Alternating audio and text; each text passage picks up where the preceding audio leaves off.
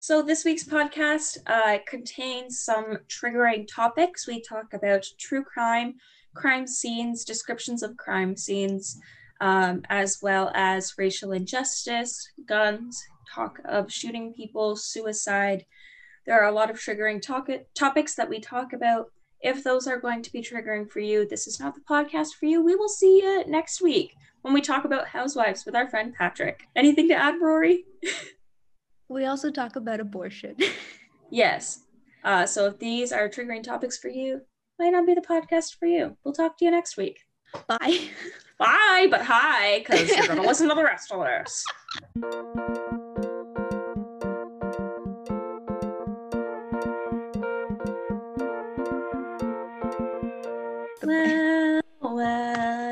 Look who's inside again. Went out to look for a reason to hide again. I have to consent to being recorded each time. Do you consent? No. Oh, okay. Thanks for listening. Goodbye. Goodbye, everyone. Hello. Bye. How are all of y'all doing? Welcome back to the We're Trying podcast. Welcome back, welcome back, welcome back. It feels like just yesterday we were recording the last episode, which I think speaks more to how busy this last week has been. yeah. I was like, I feel like today's not the day that we're supposed to record the podcast, but I when I look at my Google Calendar, it's like record There podcast yeah. today. And I'm like, what? Week update. What's happened this week? I got a job this week, which is exciting. So, long story short, I applied to be like a guest services agent for a bike tour company. And they were like, You have a really great personality. You should come hang out with us for a day, tour around with us, um, go on a tour. You might make a good tour guide. So come on down. So I went down, I went on the bike tour. I got really, really sunburned. You can see it there on the back of my hands, but it literally goes from like the back of my hands way up into my shoulders. I had sunscreen on. Sunscreen doesn't like me. Anyway, um, and then yesterday I was leaving my grandfather's and I got a phone call and it was like, hey, how was the bike tour? And I was like, I had a lot of fun. And he was like, great. Do you think it'd be a job that you'd like? And I was like, I mean, I'd make money, right?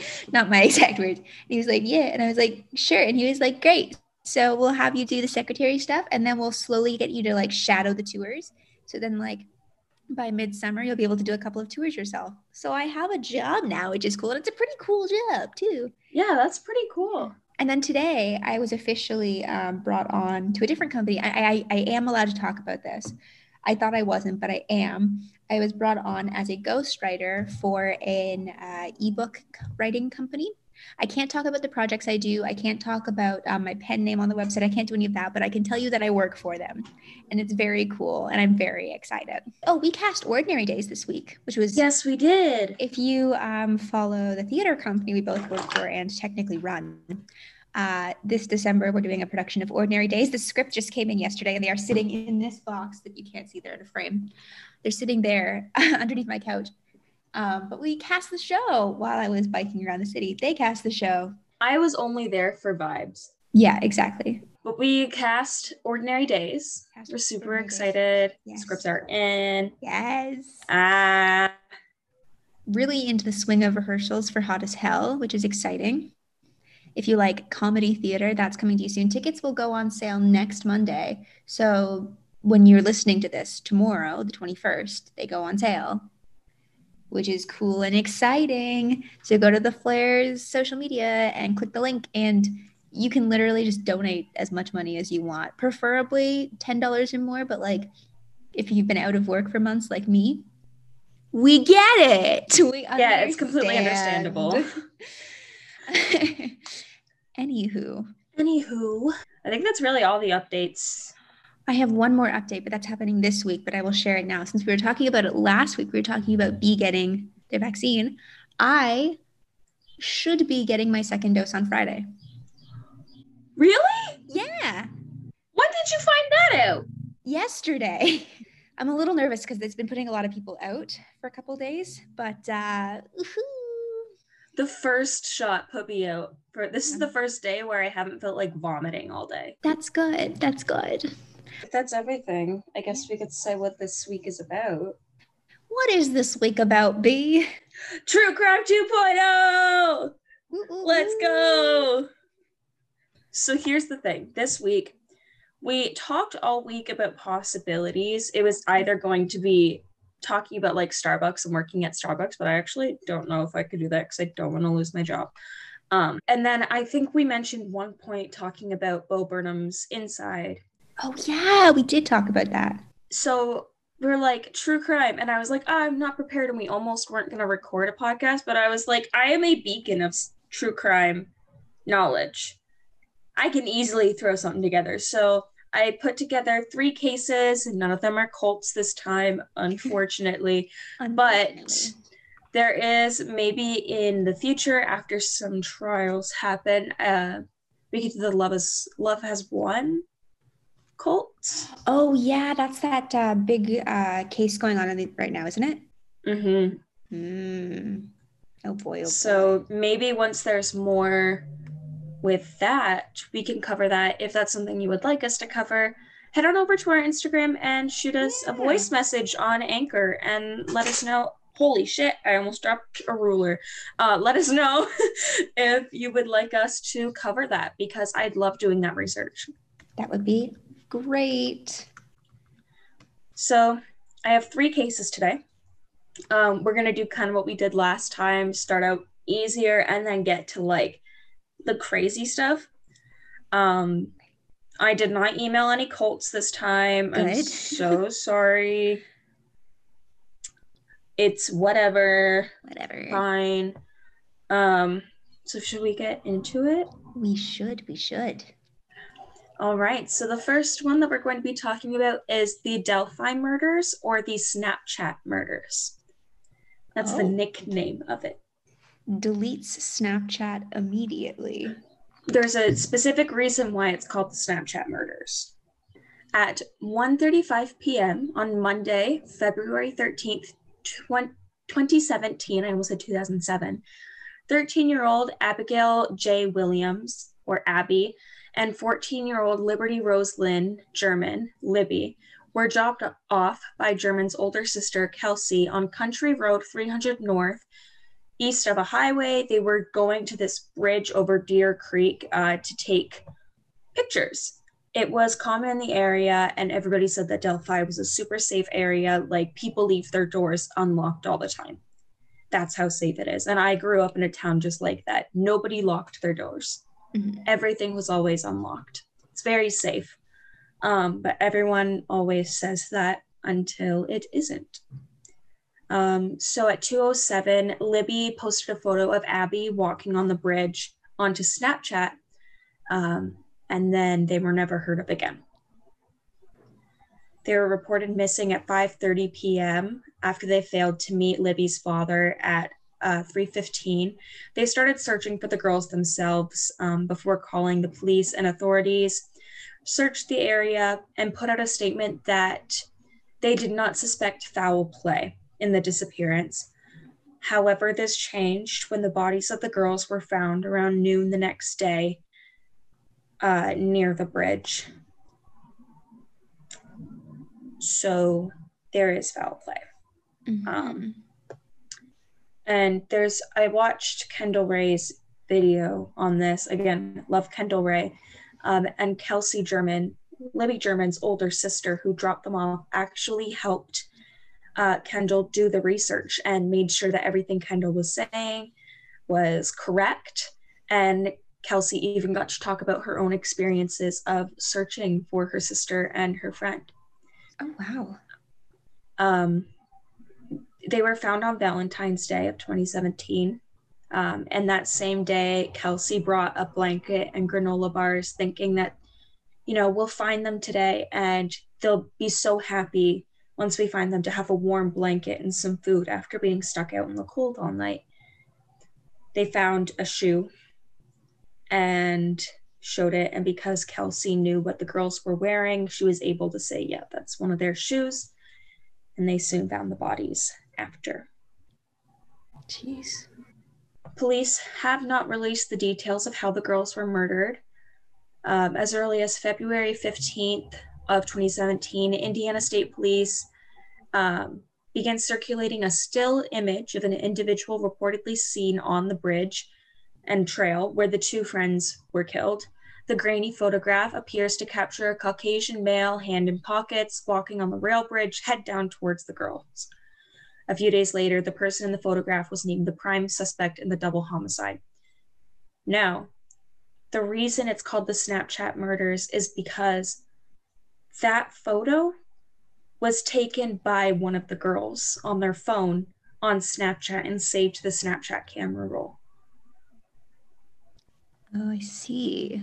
So they like were kind of just like zooming in on this guy.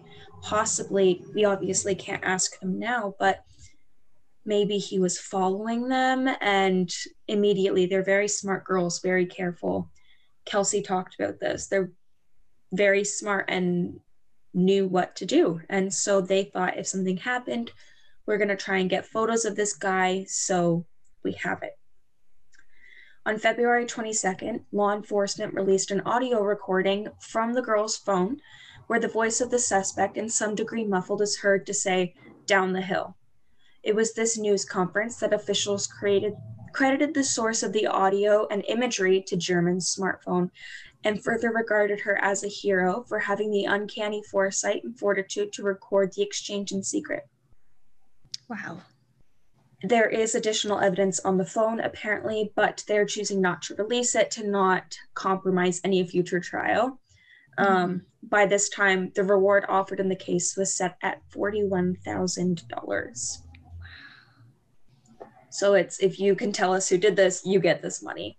Um, on July 17th of 2017, offers officers uh, distributed a composite sketch of someone who, at the time in the investigation, was sought as a person of prime interest in murders.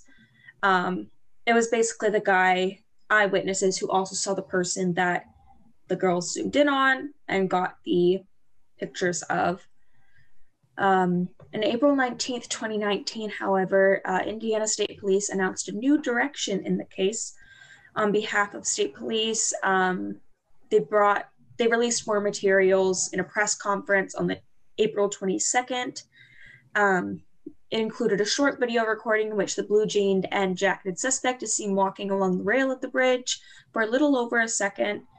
Um, because of the deterior- deteriorated condition of the bridge, the suspect is not walking naturally due to the spacing between the ties.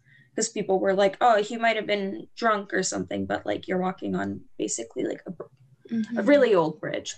Uh, there was also an updated sketch of the suspect that was put out, um, an extended version of the audio recording. Uh, it brought forward that he said the word guys before the phrase down the hill. It was guys, something, something, something, down the hill. So it's further explained that the previously released sketch showing an older man with a goatee and a cap is now considered secondary suspect, not the primary sub- suspect. Uh, but there is now the clean shaven individual of the newly revised composite is the primary suspect. Um, Police say this person may range from age 18 to 40, but caution that his youthful appearance could make him look younger than his true age.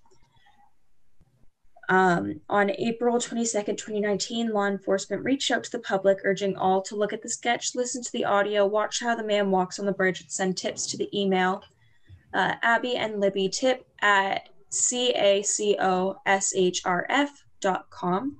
Uh, for any listeners or anybody who may be watching this in the future, if you have any information, please report it to that email. Um, it's important to be an active true crime fan. Um, and if there's a case that deserves justice, working towards getting the victims and their families justice. Um, even if you think the information you may have is nothing, the smallest things can lead to an arrest. Mm-hmm please, please be an active true crime watcher and sign petitions and donate if you're able to, or just spread the word. Investigators revealed that they have reason to believe the suspect might be hiding in plain sight. He obviously has to be familiar with the area of Delphi because the trails that's near the bridge is you kind of have to be familiar with the area to know how to get around there and especially where the girls' bodies were found. So there were a bunch of um, suspects that have been named, but none of them have really come forward as actually being plausible of them being the uh, murderer. So, since this has happened in 2017, in response to a request from German's mother, countless homeowners across central Indiana have orange lights installed on their front porches, both to commemorate the girls as well as to indicate that the murderer remains at large.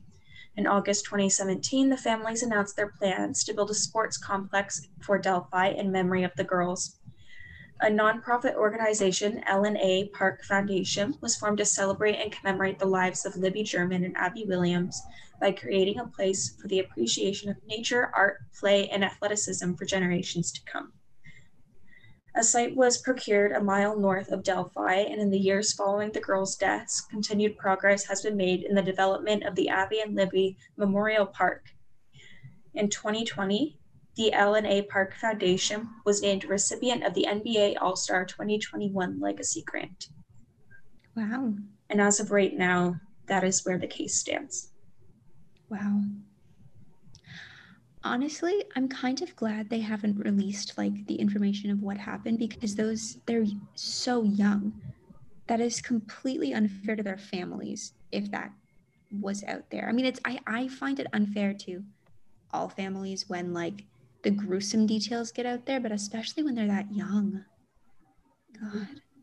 Like I've heard I've heard so many people say like the last thing you want is to outlive your children but like knowing how your children died especially if it is in a gruesome way like that oh it's that one always just like because i grew up in a town just like delphi mm-hmm. um you know like i said everybody left their doors unlocked you would go down to like the reservoir and you just like walk around and like hang out with your friends there and there's a tiny little bridge and then you go to like the hall and you would just walk around town and do whatever. Mm-hmm. And it felt safe. And it kind of shocks you into a reminder that even though something may feel safe and you may think that you're in the safest area ever, things like this can still happen. Absolutely. Slightly terrifying. It always gives me like chills. Yeah. Yeah. I've noticed that since we filmed our first true crime thing, I am a lot more wary of the people around me. Mm-hmm. so you said that, I'm always like, especially. Uh, so the next case is the case of Austin Austin Wenner and Jessica Lewis. Wait, hold on. There's Winner? He's Wenner. Winner. Wenner. Do you remember when randonauting was a big thing on TikTok? I have no idea what that is. Okay, so it's like geocaching. Do you know what geocaching oh, is? Yeah, I've been geocaching. Yeah. So it's like that, but it takes um, spirituality and manifestation into context. So it sends you coordinates to high energy points near you. And something that people were doing on TikTok is they would get the coordinates and then they'd manifest something. Um, or you just go and you look for something and you're like, I want to look for something creepy or I want the color blue. Um, so some example, somebody went randonauting and they filmed it for TikTok and she manifested the answer to all of her problems. And where she went to, there was a mirror, and written on the mirror was, Now's your time. Wow. So it was like a big trend. I went randonauting. nothing happened, nothing crazy happened to me. I could just feel the energy difference. Um, but yeah, that it was a thing. And so it was just a trend to film yourself going on these for TikTok. Well, there was a group of, I believe, four teenagers that went randonauting, And I don't think they were manifesting anything, but took them to um, the coast of Seattle on June 19th, 2020.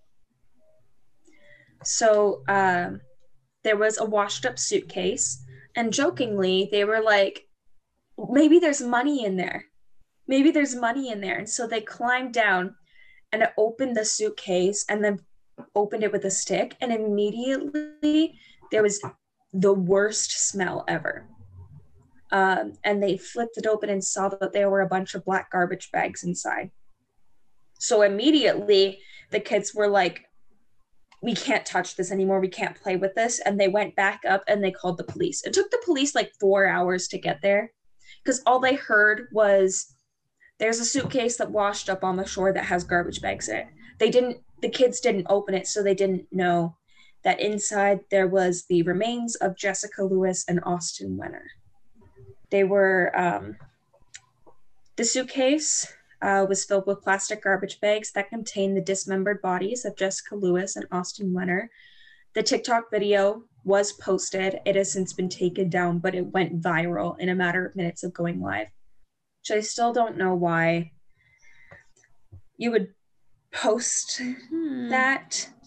Um, if I'm filming a TikTok and I find out that I found a dead body, um, I'm not posting that. I'm not posting that. That I yeah. It's like yes, you're a child. Your brain isn't fully developed, and you whatever. But at the same time, maybe don't post that. Yeah. Um, according to the medical examiner, the victims, Austin and Jessica, were both shot approximately 10 days before the kids found them. Their bodies were dismembered post mortem. It's uh, Jessica was shot seven times, but there was only one shot on Austin's body. It's also curious that the teenagers who discovered the suitcase waited for a day before posting videos, long after they had called the police and investigators were already on the case. Many wonder why the police allowed them to do it, and after numerous pleas by the victims' families, TikTok agreed to take the video down. Yeah.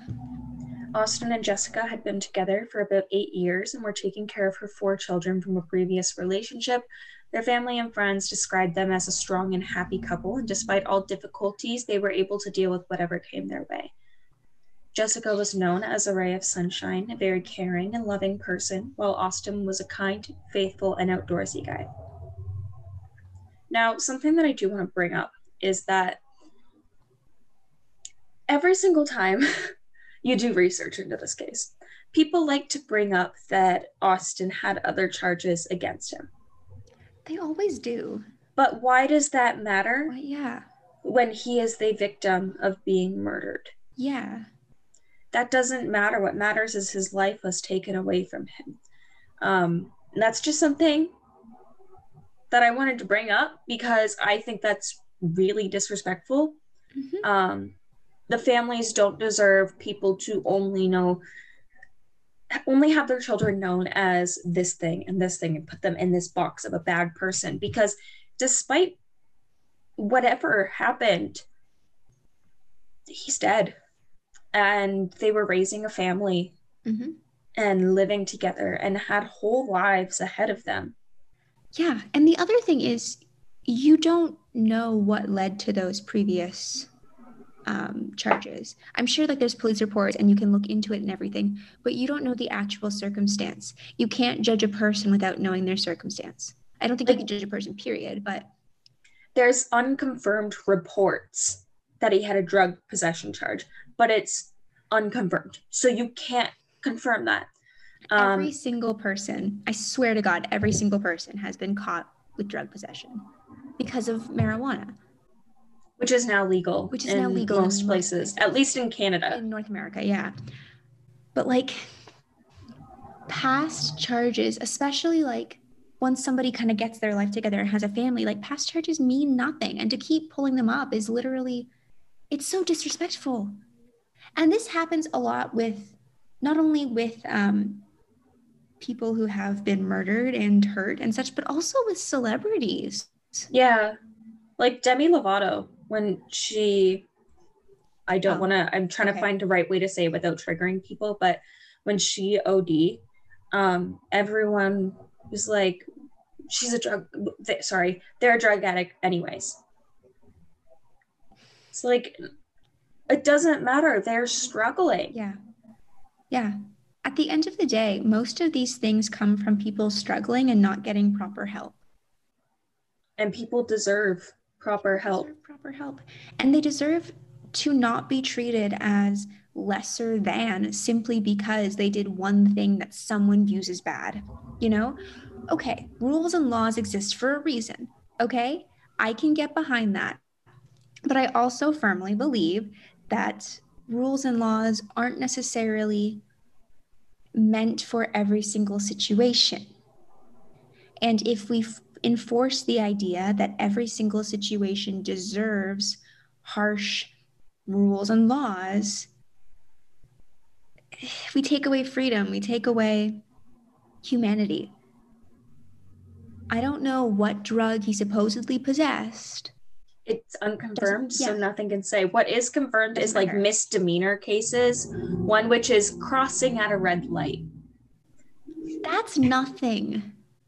You go to any big city. you go to Everybody does it. city- Everybody does in it. New York, and every single person was crossing at a red light on pedestrian sidewalks. I watched someone get hit by a bike and keep going. Nobody cares. Just Hit don't- a bike. Yeah. And then somebody yelled at me for following them, and I was like, well, it's New York. Get over it.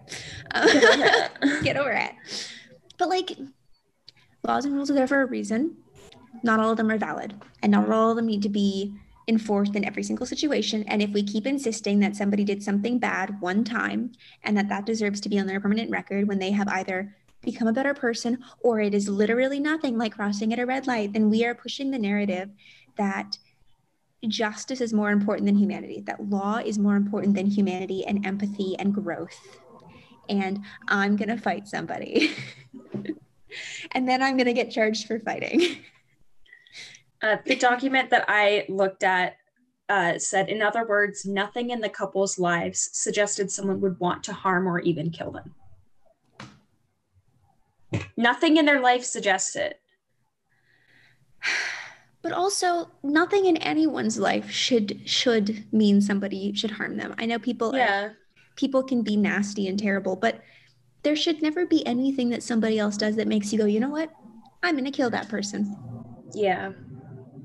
like even if they did something so terrible somebody murdering them is not a reflection of them it is a reflection of the other person hmm And we're about to get into uh, who's been charged with the murders because somebody is charged with the murders. oh good Um, although people were initially speculating that TikTok had something to do with the murders due to the coincidence of the kids finding the bodies, those speculations were debunked by police.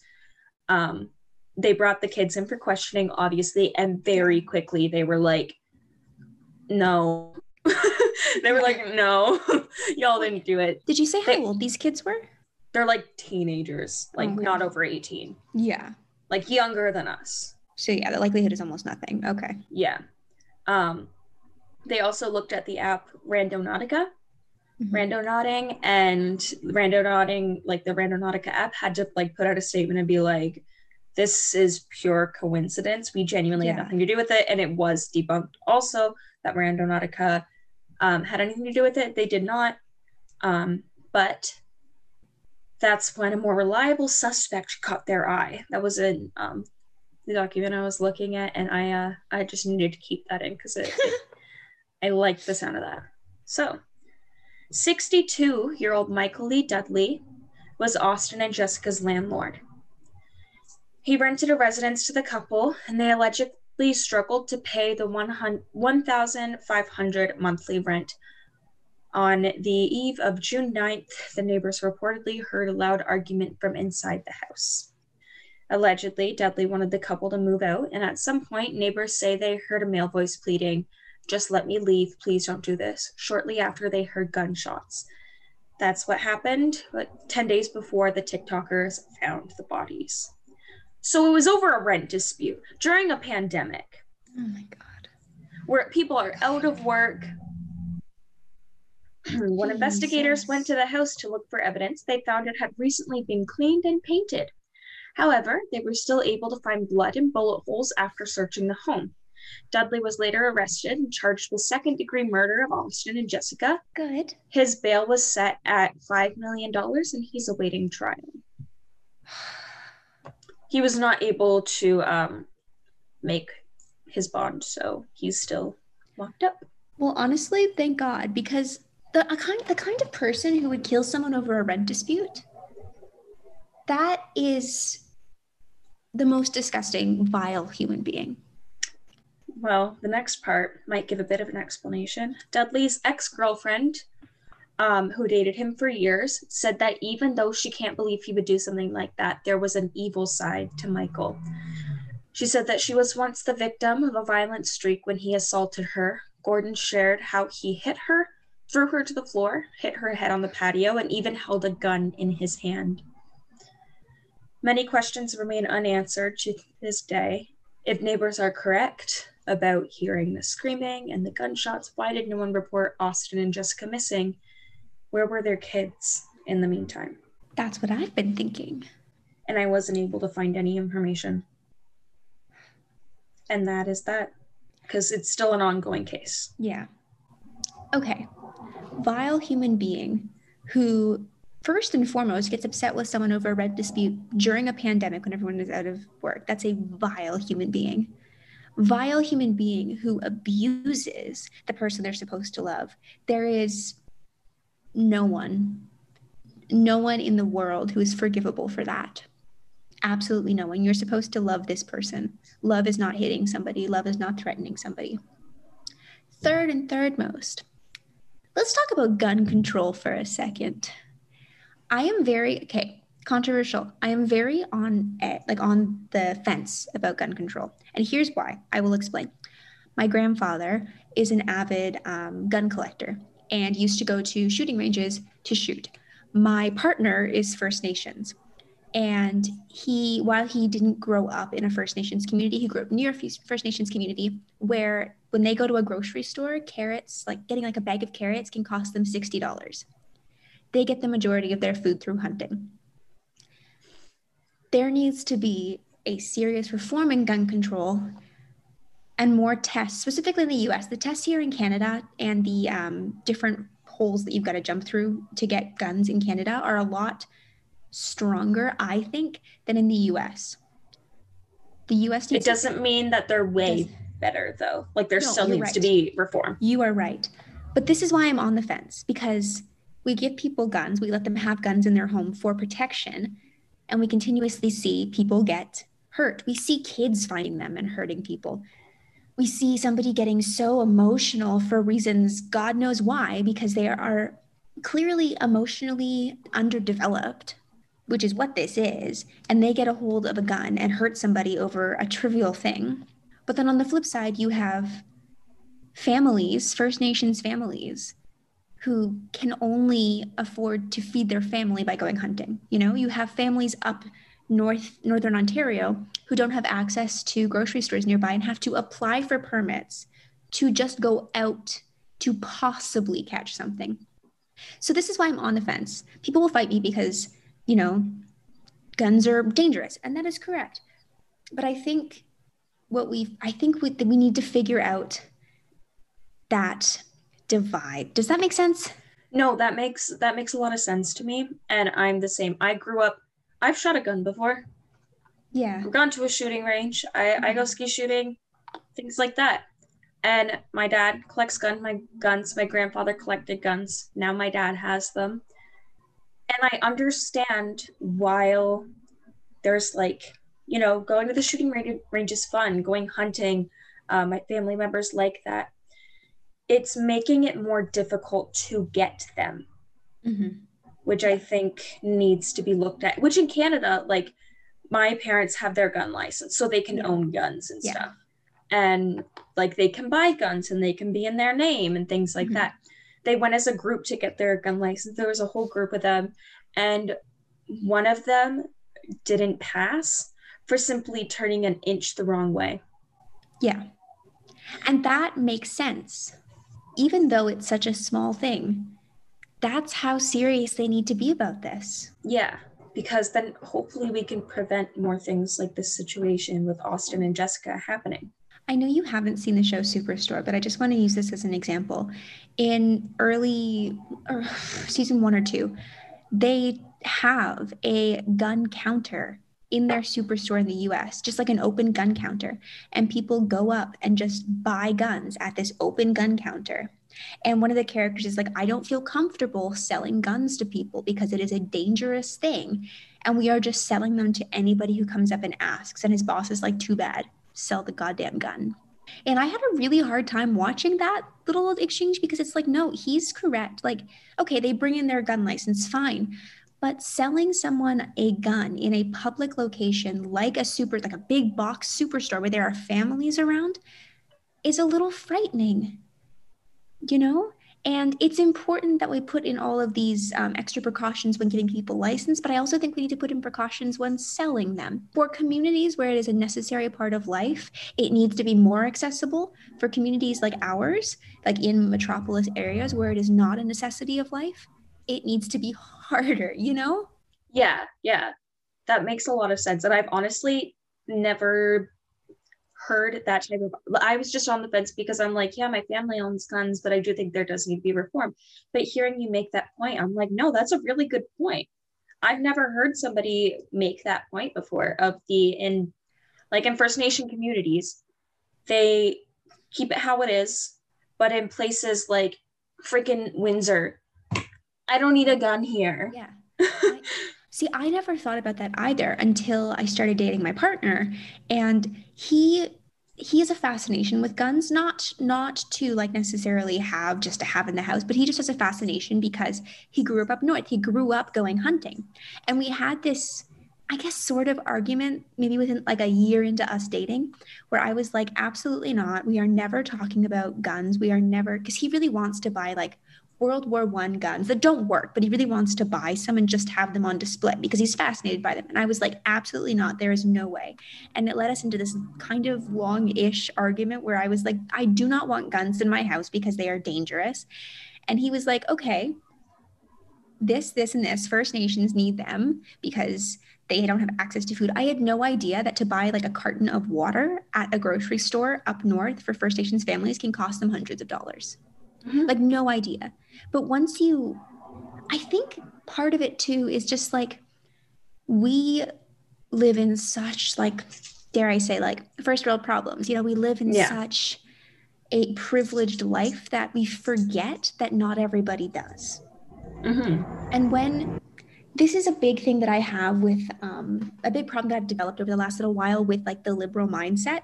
I am definitely a very liberal person, do not get me wrong. But a lot of times, the liberal mindset is targeted specifically to the upper middle class. And you have people like AOC who are like talking about wanting to support everybody. And I get a little, um, sometimes I like want to back up AOC a lot, but then sometimes I have to sit back and I have to go, AOC came from not a whole lot, but isn't necessarily helping not a whole lot, you know? I'm using her as an example. There are obviously other examples, but I think um, as liberals, we often sometimes get into our head we are better, we are smarter, you know, we are actively fighting for change, but we can't say we're actively fighting for change and trying to like change the way things are if we're not fighting for change for everybody. We need yeah. to be actively fighting to ensure that our First Nations families and friends have access to the things they need to be able to live. They need access to water. They need access to guns for for food. They need access to cheaper food, but that's almost that's not going to be very possible until we can start giving them the things they actually like other things they need like i don't know access to transportation access or to, access to clean water. Access that's where i was going. Yeah access to clean water you know? Access to clean water. Basic human necessities basic would be human nice. necessities. And just on the topic of first nations i also just want to say um, the fact that we as a country are still ignoring we as a country canada are still ignoring residential, residential schools. schools. and the fact that they've now found almost 400 bodies of children and it is not front page news everywhere is a problem is a problem and it needs to be addressed. It needs to be addressed. And we can talk all we want about like supporting our First Nations uh, friends and family and the people around us who are part of the First Nations community. But if we, again, just sit back and say, well, I'm liberal, therefore, we're doing nothing. It's just, I'm liberal, so that means that I want this to happen. So, yeah. no, if you actually want to be a liberal who is fighting for change, you need to be fighting for change. Mm-hmm. Ignorance is bliss Yeah. Ignore the ignorance. Get get away from that and make yourself uncomfortable. Yeah. I saw a very beautiful play in high school. It was a play about residential schools. And it also talked about uh, missing and murdered Indigenous women. And it had the entire audience sobbing. Yeah. Absolutely sobbing. Because in school, in Canada, unfortunately, when you go to a predominantly white school, we had mostly white teachers. Mm-hmm. We had one First Nations teacher, and she made sure to talk to classes as much as she could about residential schools all the time Mm-hmm. and why there's still problems today. And the white leaders in the school would silence her, which always irritated me because I loved that teacher. Mm-hmm. But we learned very little. Mm-hmm.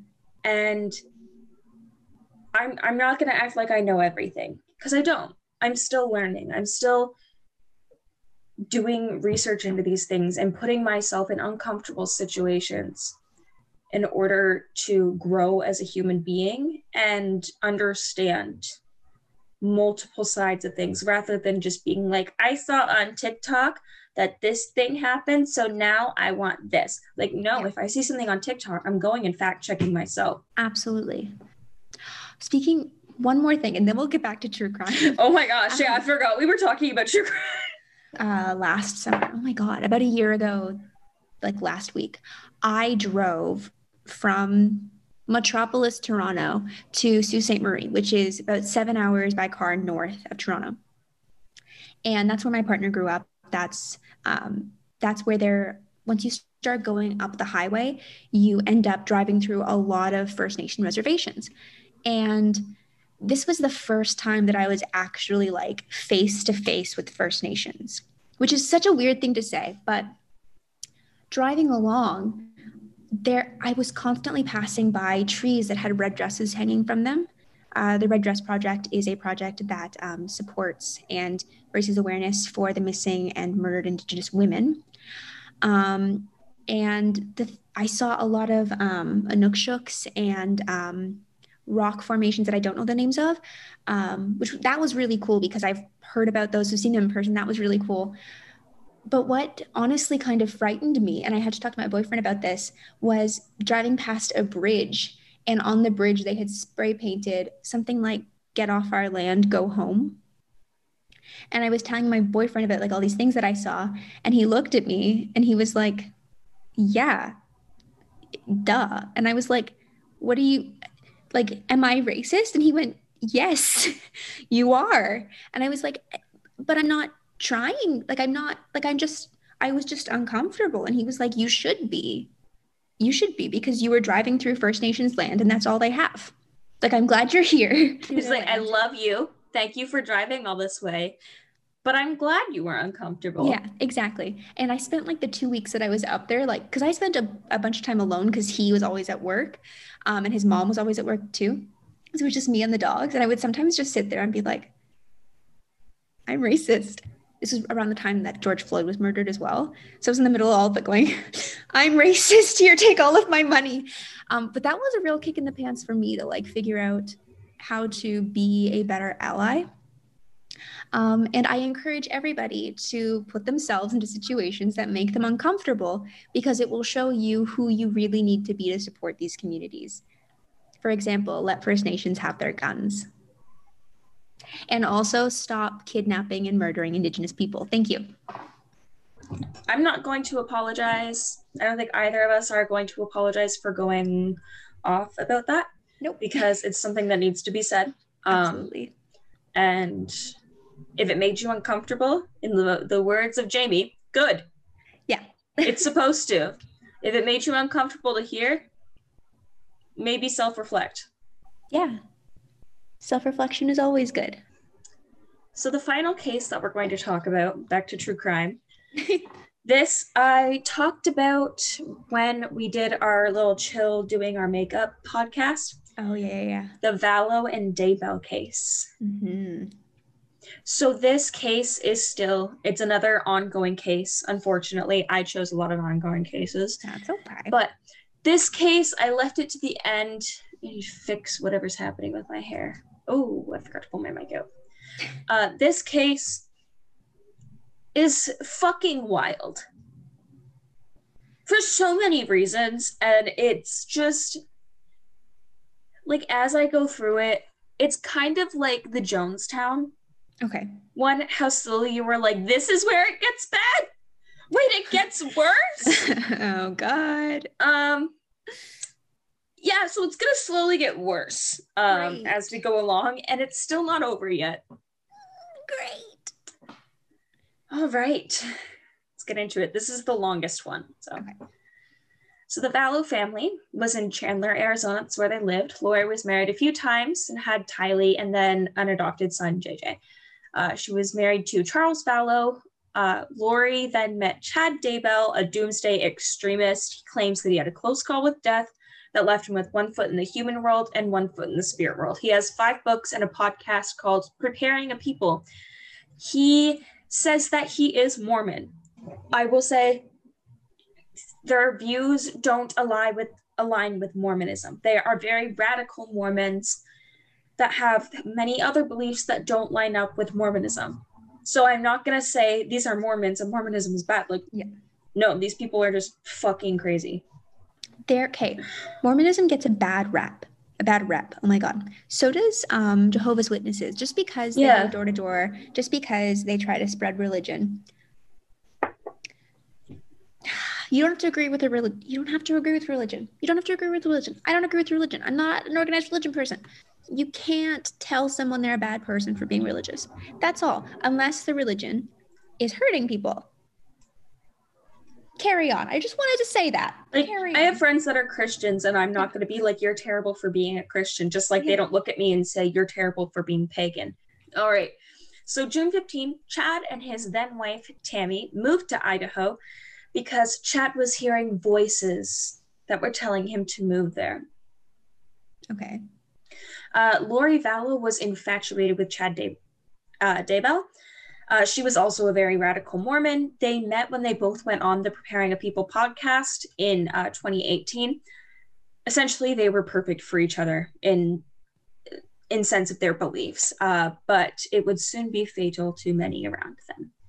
They believed that they were gods that had lived thousands of past lives, um, and in seven of those past lives, they were married. And Lori thought it was just beautiful because, like, can't believe we found each other again in this life. Um, Chad says that in a past life he was Martin Luther.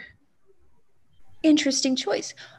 You you know there's two different people, right? You know there's Martin Luther King and Martin Luther, right? They're different. Martin Luther, not Okay. Martin. Martin Luther Perfect. King. I wanted to clear that up for anybody listening didn't realize they were two different people. All right. Yes, they are two different They are people. two They are different two people. different people. Anyway, continue. Um, Chad believed that the two were on earth to help lead the second coming of Jesus Christ and to recruit as many as they could to join them. Uh, he believed that thousands of people would be meeting in his backyard for the second coming of Christ. Basically, kind of a cult. Kind of a cult, but not really a cult. But like Like kind of a been cult. Could have been could have been a cult. Could have been a cult. Um, could have been really bad. Yeah. Um, Right. in February of 2019, Charles Vallow, Lori's then husband, decides to get a divorce from Lori as her spiritual beliefs were getting too far out of hand and he was feeling as if he was in danger. She talked many times about killing him. She drained his bank account, stole his truck, and locked him outside of the house. There And was even a time. on. She didn't go to jail for that? No. Uh, Charles called the police and was like, I fear for my life. I'm scared that I'm she's going to kill me. So they brought Lori in for an evaluation, uh, but she was deemed mentally competent and was released. All right. In my opinion, if the police would have locked her up, none of this would have happened. If they Yeah. would have been like, let's keep her for a couple more days. Yeah. Let's just ask some more questions. Just watch. So Lori and Chad believed in light and dark spirits. They thought that people's souls could have already died, and now they were a zombie body possessed by a dark spirit. And strangely enough, it was always people that were inconvenient to them that were said to be zombies. The only way that they believed to be able to save these people was for the zombie to die. They were killed, and then the soul of that real person would be reincarnated. I told you. Hmm. This one gets hmm. weird. This one gets weird. Hmm. This sounds like they thought their life was a video game. Yeah. And let me tell you, if you believe that we live in a simulation, um, still doesn't mean you should go around murdering people. You know, I know it's fun in The Sims to remove the ladder to the pool and let them drown. Um, and I know that's fun. I also know it's fun locking somebody in a one by one room with no door. So fun. Um, Sims is rated T for a reason, B. I don't play Sims if you can't tell, y'all. Anyway, I know it's fun, my friends. Um maybe just like stop for five minutes and just yeah. think. Maybe just yeah. think. Like sit down and be like, am I thinking rationally in this moment? Yeah. And if there's even a little part of your brain that's like, no, you're not, they'd be like, I not yeah done with that.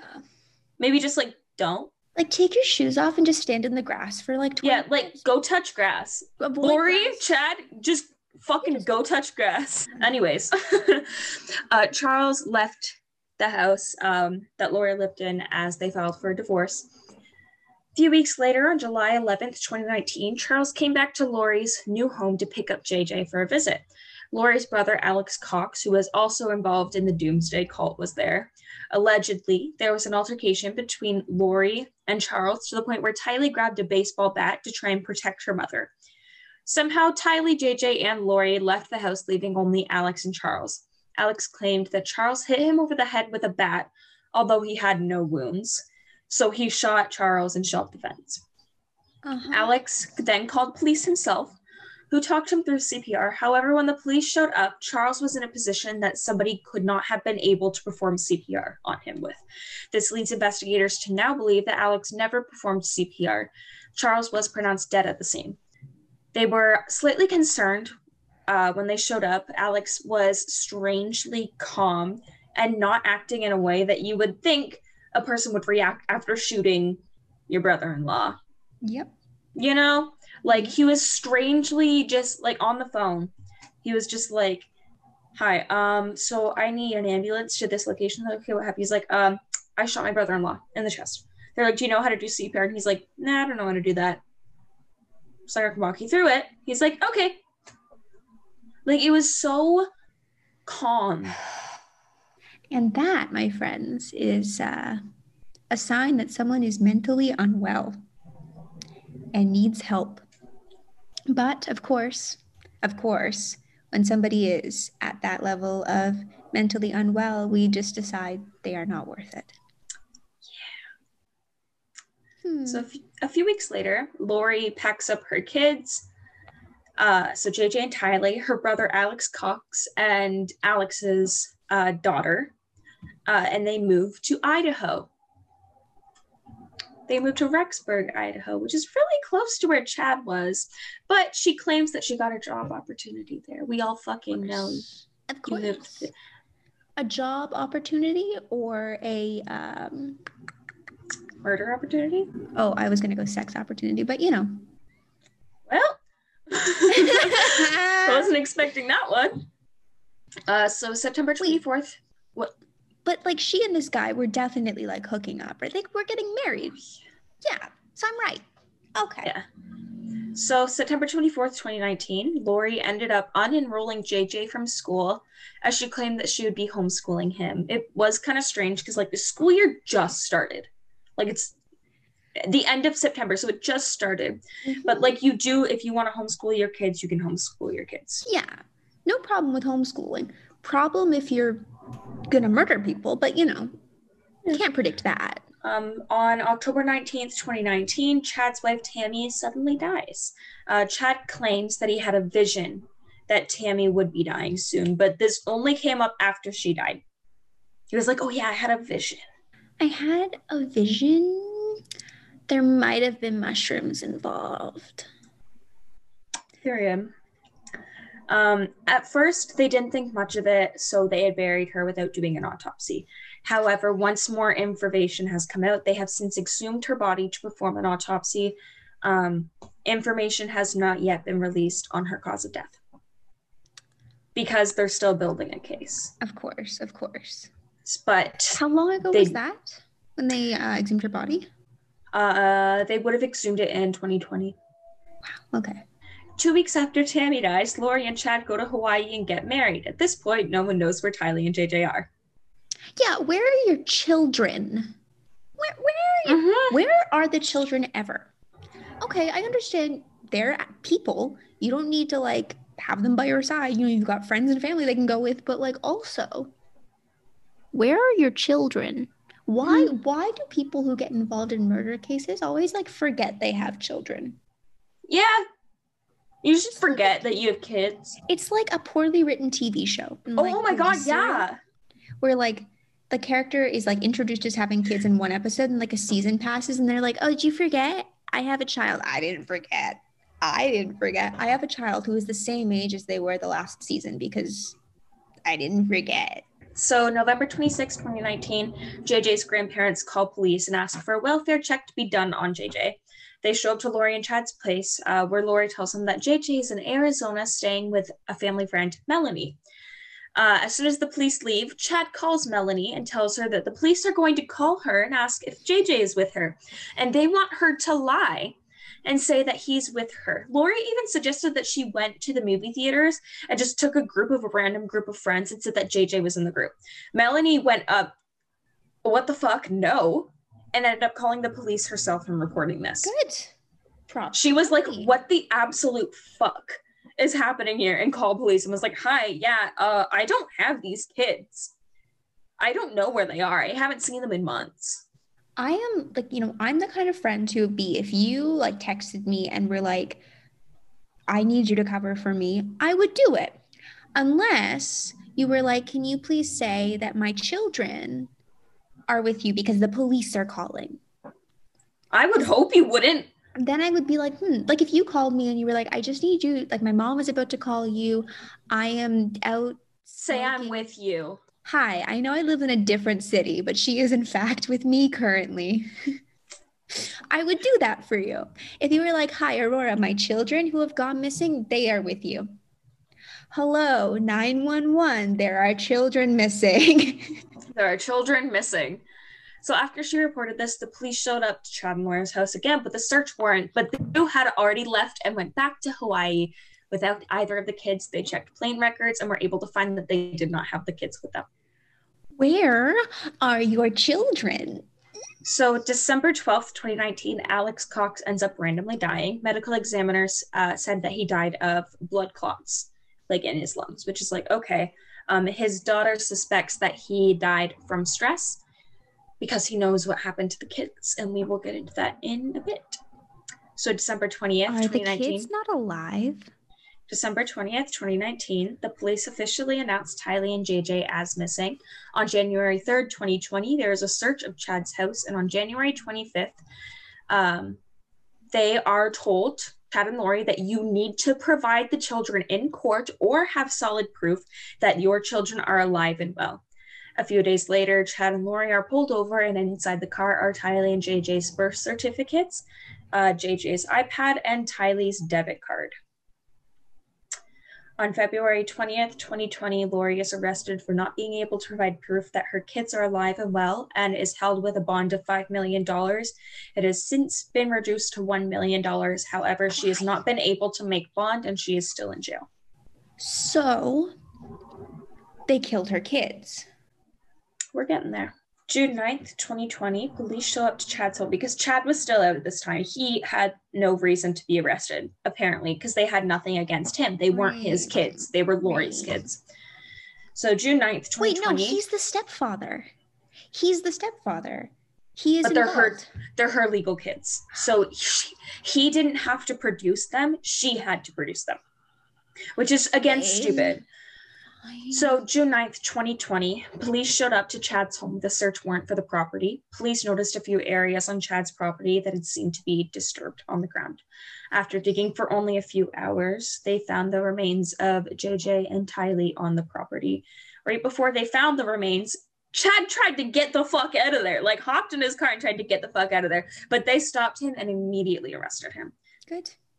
So on the 29th, June 29, 2020, charges were pressed against Lori, including two felony counts of conspiracy, conspiracy to commit destruction, alteration, or concealment of evidence.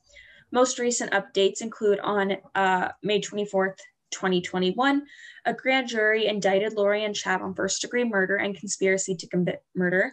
Prosecutors announced charges on the 25th of May, along with some more information, including the homic- information surrounding the homicides of Tylee, JJ, and Tammy.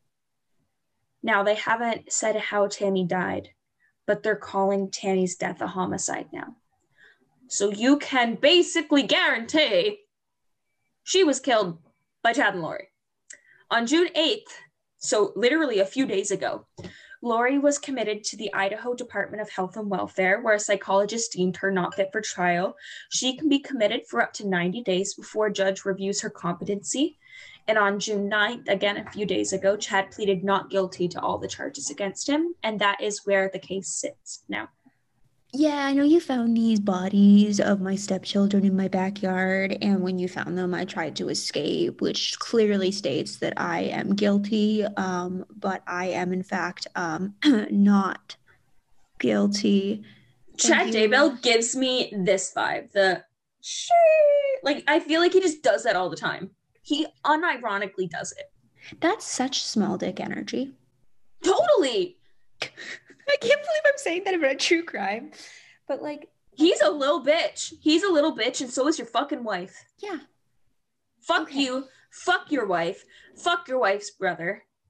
I just I don't I can't The grandparents and Melanie, y'all are chill. I can't wrap my head around taking anybody from the world at all, let alone your own children.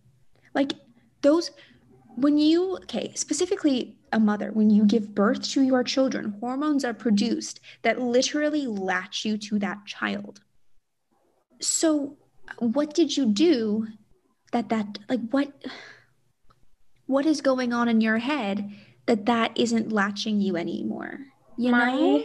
My personal belief is that the zombie theory they thought that had happened to the kids. They chad said that he had a vision that the world was going to end on i think it was july 21st 2020 and everyone was like honestly probably but it didn't happen. Of course not. so my assumption is that chad put this idea in her brain and because she is mentally ill i'm not saying this to like be like oh she deserves a lighter sentence. She doesn't. Fuck No. that woman No. if i could roundhouse kick another woman right now it's lori vallow Yes, mental health. Yes, care about mental health. But murder.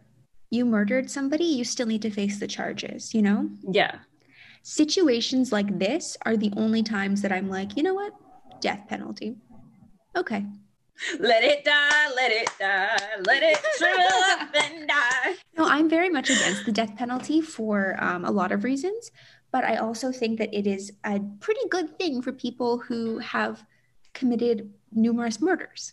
Because if somebody has committed that many murders, they're not going to reform and change. like ted bundy Those i don't think ted bundy are- would have changed No, those people are a danger to society. People who get sentenced to life for drug possession, or it has been proven they were not guilty but are still sentenced to life, that needs to change. That needs to end, especially because there are so many people of color currently on death row who do not deserve to be there for like literally for drug possession or because they were framed the system is full of racial injustice they're going to do anything to prove that the people of color are guilty Yeah. rather than questioning a straight white man Yep. Uh, but these people should be pushed to the front of the line at death row. They shouldn't even get a last meal. They should just be, here you go. This sounds really, really cruel. And I know, like, after we just talked, and I was always, and I kept saying things like, oh, murdering people is the worst thing you can possibly do. I still stand by that. murdering people- children Murdering children is one of the worst things you can do. Murdering murdering period is one of the worst things you can do. But if someone is so much of a danger to society, and here's the thing, after you're about I can't remember the exact age, like 21 to 25 somewhere in there, your brain stops developing. At that point in your life, reform is so difficult. And if somebody is already at that stage where they have murdered numerous people and have all of these beliefs that nobody has been able to change at this point, they are not going to change and they will remain a danger to society. And while I do not believe that murdering people is good, if you release that person and they continue to murder people, that is worse, you know? Because they were out for so long. They had so much time to change their ways and they continued to not change their ways and ended exactly. up killing four people minimum. Exactly. One of which JJ had special needs. God. So like you are absolutely disgusting. Yeah. Disgusting human beings.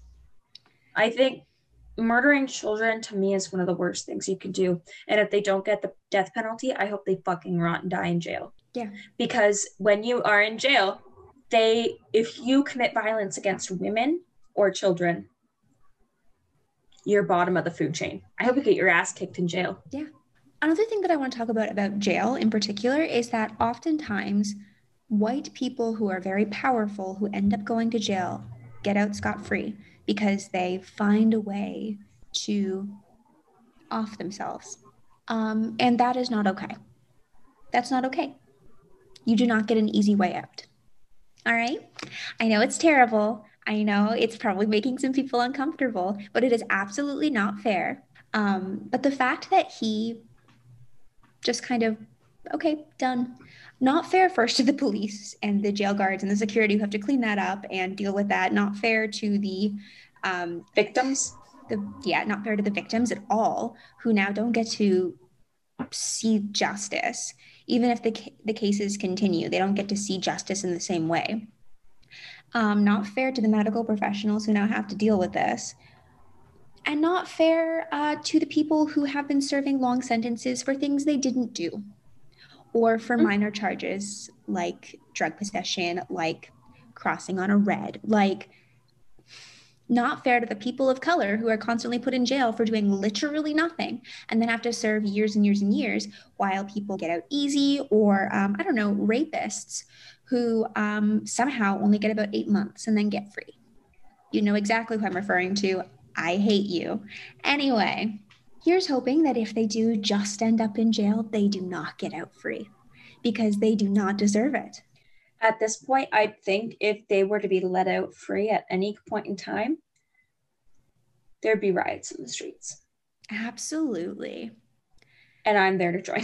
you killed fucking children.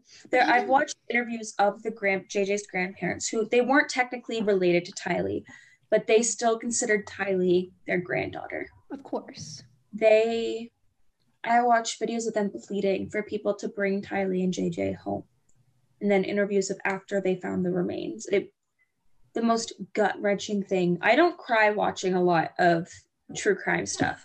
Um, like I said last time, I watch a lot of true crime. I, I love true crime. I love educating myself on it and being an active true crime watcher. But it was difficult because I was like, these are, Tylee was just about 18. She was 17. So she was almost 18 and could have moved out on her own and gone to college and done so much for the world. But instead, because of fucking Chad and Lori, we don't get to even have the chance of experiencing what she could have done for this world. That is a human being at this point that you decided to take out of this world because you thought they were possessed. Mm-hmm. Worst, you you could have literally just gone to the grandparents and said, "We don't want them anymore." Given to the grandparents, yeah. which would still have been absolutely shitty and a terrible thing to do because those are your children. But that is a much better way to deal with not being able to look after your own children in whatever manner it may be. You don't have to kill people. You don't have to kill people. And it is not a matter of that person could have cured cancer. It is a matter of that person is a person At That person point, has lived life. that person has lived life. That person is not an embryo. That person is not a fetus. It is not the same thing. That person has lived life. They do not deserve to die. What a week. Yeah. Yeah. We it, it was true crime, and then we start. So many things happened this week, but I think we had really good conversations about things I that need to be so talked about. I definitely think so. And if somebody comes at us for being pro-choice, I will curb stomp you. Uh, and that's not a threat; it's a promise. pro choice means I have the choice to decide to be pro choice. Pro choice means you also have the choice to decide to not be pro choice. I just don't respect that choice because I can do whatever the hell I want with my own body. Thank you Yeah. so much. You can be pro-choice and never have an abortion. Yeah, I have a friend. I have a friend who has told me. I have a friend, and I also follow an influencer who have both actively said they are pro-choice, but themselves would never have an abortion because a person is allowed to make the choice for their body. Pro-choice is not me saying I will never have an I will never have an abortion. Pro-choice is me saying I think it is okay for human beings who have uteruses to make the decision themselves. That's what pro-choice is. Pro-choice is not abortion, yay or nay pro-choice is you do you honey you know You do you. That's your life, not mine. uh Anyways, thank you for listening to this podcast. if you want more uh hot takes If you have any hot takes that you'd like us to talk about, maybe send us a message on Anchor or a comment on an Instagram. Shoot us a message. Let us know. This is going to be a long podcast. I can already this tell. is but um I think it's important the things Yeah. that we talked about. there's a lot that's covered this one so i have no idea how we're going to title it uh but True crime? Question mark. True crime and more Oh my God, so much more. Geez, So why did we more. talk so much? Geez, we're glad we talked about these topics, but also we literally could have done a whole other. Like this is the whole title. yeah, yeah and then you add an additional g's at the end um anyway thanks for listening all of our social media links as always are in the bio if you want to go yell at us there you're more than welcome to we will just block you if you yell at us um No, somebody literally open it and just scream into your microphone, and yeah. then leave, just leave that for us. I kind of want to hear that. you know what yeah yeah yeah i'll permit that that's fine and with that we will see you next week when we talk with our friend patrick About housewives. a very different topic. Talk about not finding a niche. All right. oh my gosh. do, do, do, do, do, do, do.